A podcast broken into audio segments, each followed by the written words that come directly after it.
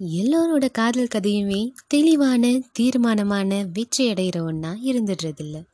Peter பால் ரிபெயின்ஸ் Nicolas பவுசன் மாதிரியான ஃபேமஸான painters கூட கிரேக் மித்தாலஜியோட காதல் ஜோடியான ஆர்ஃபியஸ் அண்ட் யூரிடிசியோடைய காதல் கதையினால் ஈர்க்கப்பட்டு அவங்கள பெயிண்டிங்காக வரைஞ்சிருக்காங்க.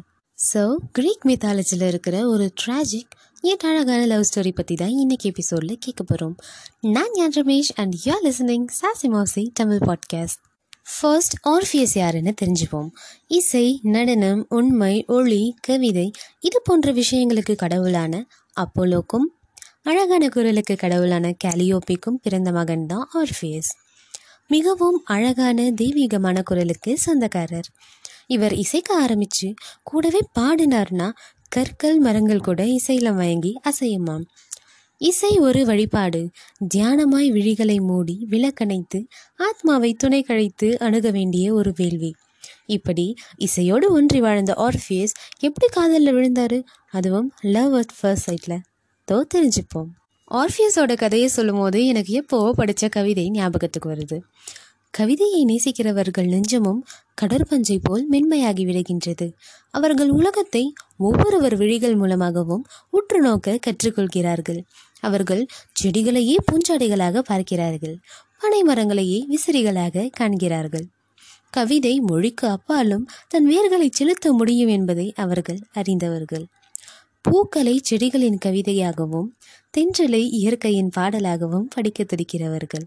அவனும் அப்படித்தான். அவன் மெல்லிய இதயம் கவிதைகளையும் இசையையும் இயற்கையின் அசைவையும் பதிவு செய்து பதிவு செய்து அவன் கண்களில் ஒரு காந்த சக்தி இந்த கவிதை தான். இதில் ரைட்டர் வேற ஒருத்தரை பற்றி மென்ஷன் பண்ணியிருப்பாரு ஆனால் இது ஆர்ஃபியஸ்க்கு பக்காவாக சூட்டாச்சு நம்ம ஆர்ஃபியஸும் இதே போல தாங்க. கவிதையையும் இசையையும் உறிஞ்சி காலத்தை தள்ளி கொண்டுட்டு இருந்த அந்த சமயத்தில் தான் காட்டில் அழகான ஒரு வனதேவதையான யூரிடைசி மேலே காதலில் விழுந்துடுறாரு. இவர் காட்டில் தனியாக உட்காந்து இவரோட இன்ஸ்ட்ருமெண்ட்டை ப்ளே பண்ணிட்டு இருக்கும்போது தான் இவரோட இனிமையான இசையினால் ஈர்க்கப்பட்ட யூரிடைசி யாருடா அது பார்த்தே ஆகணும்ன்ட்டு வராங்க. பார்த்தேன் பார்த்தேன் பார்த்தேன்னு ரெண்டு பேருக்குமே பார்த்த உடனே லவ் அட் ஃபர்ஸ்ட் சைட் உன்னை பிரிஞ்சு நானும் என்ன பிரிஞ்சு நீயும் இனி ஒரு நிமிஷமும் இருக்கக்கூடாதுன்னு ரெண்டு பேரும் முடிவெடுத்துட்டாங்க. சீக்கிரமாகவே ரெண்டு பேரும் கல்யாணமும் பண்ணிக்கிறாங்க. கல்யாணம் முடிஞ்ச அன்னைக்கு ராத்திரி ரெண்டு பேரும் கை கோத்துட்டு அவங்களுக்கே தெரியாமல் ரொம்ப தூரம் ஒருத்தர் ஒருத்தர் பார்த்துக்கிட்டு நடந்து போயிட்டாங்க. அந்த நேரம் பார்த்து அரிஸ்டேயஸ்னு ஒருத்தவன் இந்த கப்பலை பார்த்துடுறான். யுரிடேசியோடைய அழகால் ஈர்க்கப்பட்டு ஆர்ஃபியஸை எப்படியாவது கொண்டுட்டு இவளை நம்ம கல்யாணம் பண்ணிக்கணும்னு சொல்லிட்டு க்ரூவலாக பிளான் பண்ணுறான் புஷ்க்கு பின்னாடி மறைஞ்சுன அரிஸ்டேயஸ் கரெக்டாக இவங்க ரெண்டு பேரும் வர சமயமாக பார்த்து ஆர்ஃபியஸ் மேலே ஏறி அவனை கொலை பண்ண ட்ரை பண்ணுறான் இவன்கிட்ட இருந்து எப்படியோ தப்பிச்சு யுரிடேசியை கையில் பிடிச்சிட்டு ரெண்டு பேரும் ஓடுறாங்க. அப்போன்னு பார்த்து யுரிடேசியோட கை ஆர்ஃபியஸோடைய கையிலேருந்து நழுவுது. யுரிடேசி ரொம்பவே சோர்ந்து போய் தரையில் விடறா என்னாச்சுன்னு பார்க்குறப்ப தான் தெரியுது ஒரு விஷ பாம்பு யுரிடேசியை கடிச்சிடுது. இது எல்லாத்தையும் பார்த்துட்டு இருந்த அரிஸ்டேஸ் இது எல்லாத்துக்கும் காரணம் ஆர்ஃபியஸோடைய பேட் லக் தான் சொல்லிட்டு அவங்கள கேர்ஸ் பண்ணிட்டு அங்கேருந்து கிளம்பிடுறான். கல்யாணமான ஒரே நாளில் பாம்பு கிடைச்சதுனால தன்னுடைய ஆறுயிர் காதலிய ஆர்ஃபியஸ் இழந்துடுறான். யுரிடைசியோட சேர்ந்து ஆர்ஃபியஸோட மொத்த சந்தோஷமும் போயிடுச்சு அப்படின்னு தான் சொல்லணும்.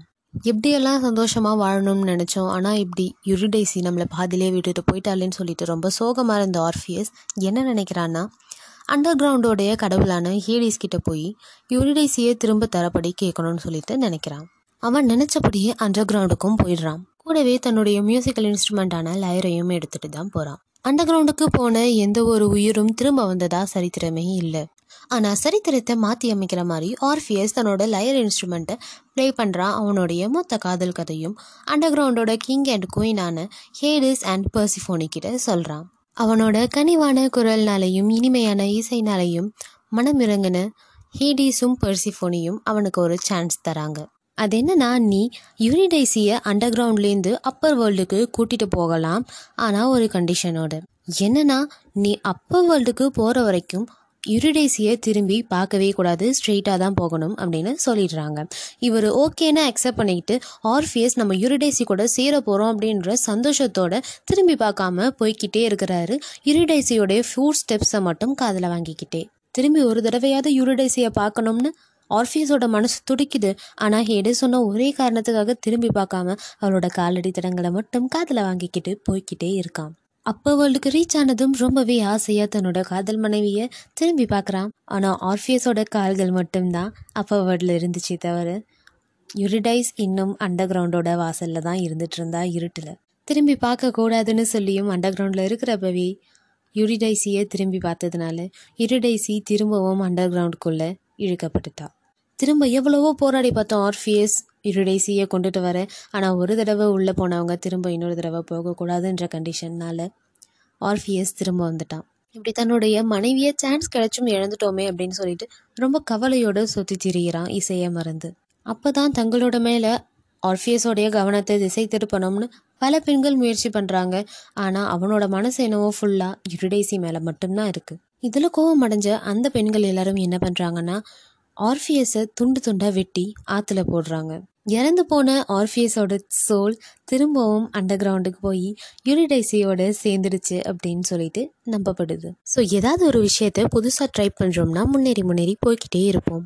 திரும்பி பார்க்குறதோ பாதியிலே ட்ராப் பண்ணிடுறதோ வேண்டாம். நாம நமக்கான வேலையை சரியாக செஞ்சுட்டு இருந்தோம்னா the universe will take care of the rest of things and we will definitely win one day so whatever happens life has to move on ஃபார்வர்ட்னு சொல்லிட்டு இன்னைக்கான எபிசோட முடிச்சுக்கிறேன். சாடா பாய் பாய்